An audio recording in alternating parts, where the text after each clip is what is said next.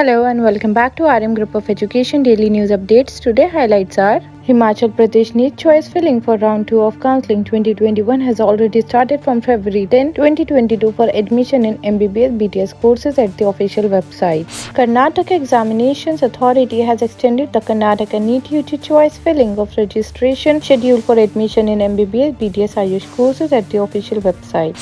Guru Ravidas Ayurved University Hoshiarpur has started the candidates who register for first round of online counselling for BMS, BHMS, BOMS 2021. Admission can fill the choice of their colleges on the university from 9 February 2022 to 15 February 2022 at the official website.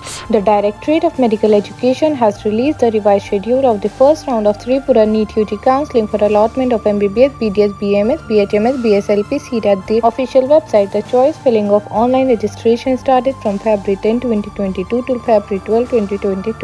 Directorate of Medical Education and Training has extended the Uttar Pradesh NEET PG Round 2 counselling last date. Now online registration and security fee submission last date is 14 February 2022 at the official website.